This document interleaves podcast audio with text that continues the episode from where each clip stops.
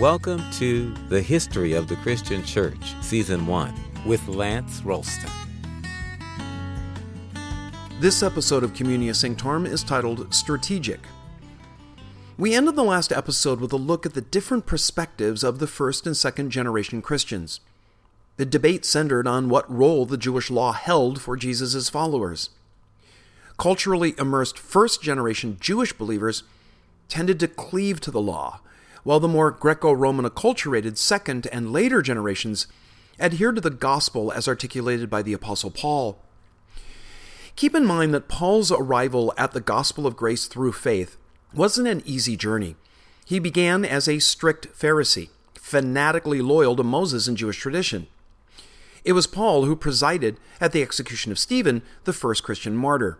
And Stephen was put to death precisely because he dared to say that the new covenant that Jesus inaugurated superseded the old covenant installed by Moses and represented by the temple and priesthood in Jerusalem, which were now effectively obsolete in God's plan. This drove the Jewish ruling council into a literal rage that led to Stephen's death. Paul well understood the arguments of the Judaizing legalists who'd advocated adherence to custom.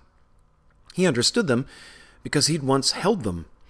But he came to realize that faith in Christ alone bestowed the righteousness that God requires.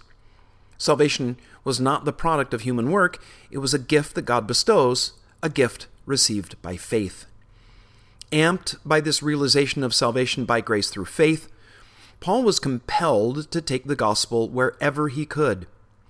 The book of Acts describes three journeys that he took to spread the faith and plant churches. On his first journey, he and his friend Barnabas went to the island of Cyprus and the urban centers of the mainland north of there, a province called Galatia in modern day Turkey. On his second adventure, Paul went back over the fledgling fellowships begun on the previous journey and then traveled to the west coast of Asia Minor. Taking ship, he sailed across the Aegean Sea and landed in Macedonia. The gospel had arrived in Europe, possibly for the first time. Then Paul swung south into Greece, where he visited Athens and other key Greek cities. Returning to his home base at Antioch in Syria, he didn't stay long before he once again set out on a third mission with the aim of planting churches in strategic locations. Paul had a plan. He didn't just go wherever the winds of fancy drove him. He was strategic, recognizing the need to plant congregations in influential cities. He knew if healthy churches could be set up in the urban centers of the empire, they would act as jumping off points for mission work to their surrounding provinces. The strategy worked, and Christianity spread rapidly. We're not unaware of the religious and philosophical environment that the early Christians lived in. Outside Israel, much of the Roman Empire was a spiritual hodgepodge.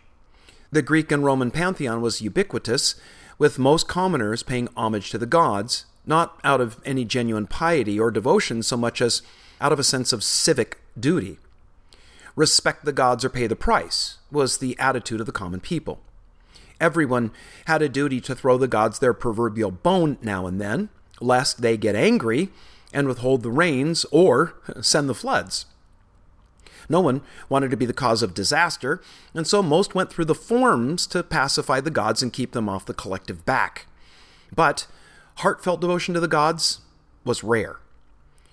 Living alongside this kind of generalized respect for the gods was a much less common, but far more devoted adherence by some to the philosophies of a handful of Greek sages. Guys like Epicurus and Zeno.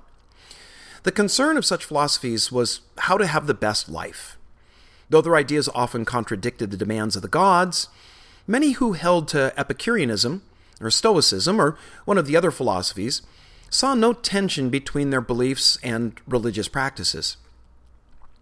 But by the first century, many across the Roman world had grown disillusioned with the old gods and old ways. Desiring something new, mystery cults from Egypt and the Far East began to take root. Though the official stance of Rome was to oppose these cults, there was something enticing in what was considered forbidden. Secret knowledge, imparted only to an elite, stimulated curiosity, and so the cults of Isis and Mithras grew. One message that appealed to some pagans throughout the empire was Judaism, with its radical proposition that there was only one all powerful, all knowing God.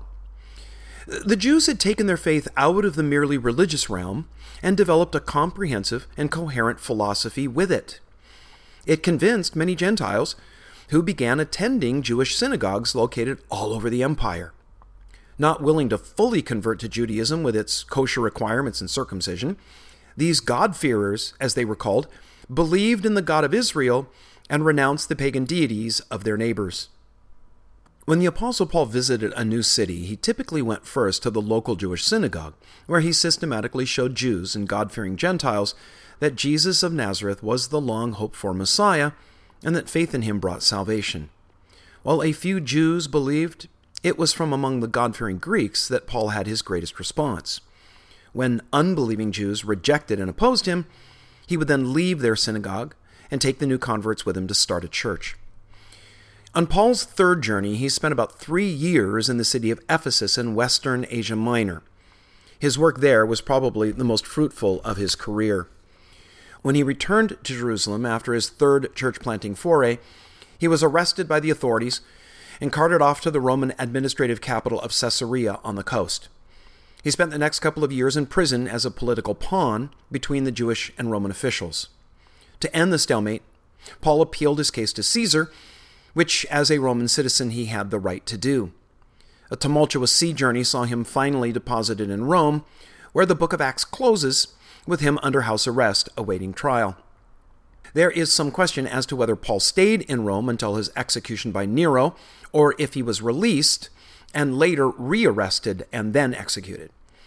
There's good reason to believe that the initial charges against Paul were very likely dropped. He was released, he visited the churches that he'd planted earlier and then came back to Rome, where he was arrested in Nero's roundup of Christians after the great fire that destroyed a large part of the city. Paul was then executed in AD 64. Let's end this episode with a look back at Jerusalem and the church there. Even though the first generation believers adhered to the Mosaic Law, the opposition of the Jewish authorities to the followers of Jesus grew until it broke out in official persecution. About AD 41, John's brother James was murdered at the order of Herod Agrippa, the Roman installed ruler who was forever trying to curry the favor of the Jewish Sanhedrin. Herod knew that the council wanted to crush the new movement of Christians and thought to gain their goodwill by getting rid of James. When he saw the favorable reaction of the Sanhedrin, he had Peter arrested as well. But before Peter could be executed, a miraculous prison break set him free. Peter then left for an extended missionary journey through Syria, Asia Minor, Greece, and eventually Rome, where, along with Paul, he was also swept up in Nero's purge. What comes as a bit of a surprise is to find in the New Testament that the church at Jerusalem was led by Jesus' brother James rather than one of the original apostles. That the church leadership was assumed by James gives us a clue that the church was originally cast in the form of the Jewish synagogue where leadership was usually passed to a relative. In AD 62, James was bludgeoned to death at the command of the high priest, who was furious that the church kept growing despite the increased persecution coming against it. James's death left the Jerusalem church leaderless and discouraged. During the mid 60s, things in Israel became increasingly sketchy as tensions between Jews and Romans grew. The completion of the temple in 64 turned thousands of workers into an unruly and discontent mob.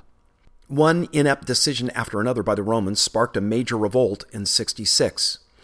Though the Jews were able to pull off several astounding early victories over the Romans, the emperor's response was a brutal war of annihilation that crushed all opposition over the next several years. From the Jewish perspective, the year AD 70 was the year that Christianity and Judaism officially broke. It's said that at the outset of the Jewish revolt, the Christians of Jerusalem were warned in a vision to flee the city, and apparently they did. But their fellow Jews considered this an act of high treason. Shortly after the destruction of Jerusalem, Jewish leaders used the Christians' flight from Jerusalem as the basis to ban them from all synagogue services. Any Jew who wanted to remain faithful to his religion could no longer follow Christ. The break was now complete. As the church became increasingly composed of Gentiles with little to no background in the Jewish roots of Christianity, This break would devolve into an antagonism that became hostile and violent. That historic hostility remains a blot on the church to this day, and in the mind of many Jews, sadly hinders the message of the gospel. Thanks for joining us at Communio Sanctorum. We really appreciate your listening and subscribing. Listeners are invited to like the Communio Sanctorum Facebook page and to write a review in the iTunes Store. For both Facebook and iTunes, search for History of the Christian Church. Looking forward to joining you next time.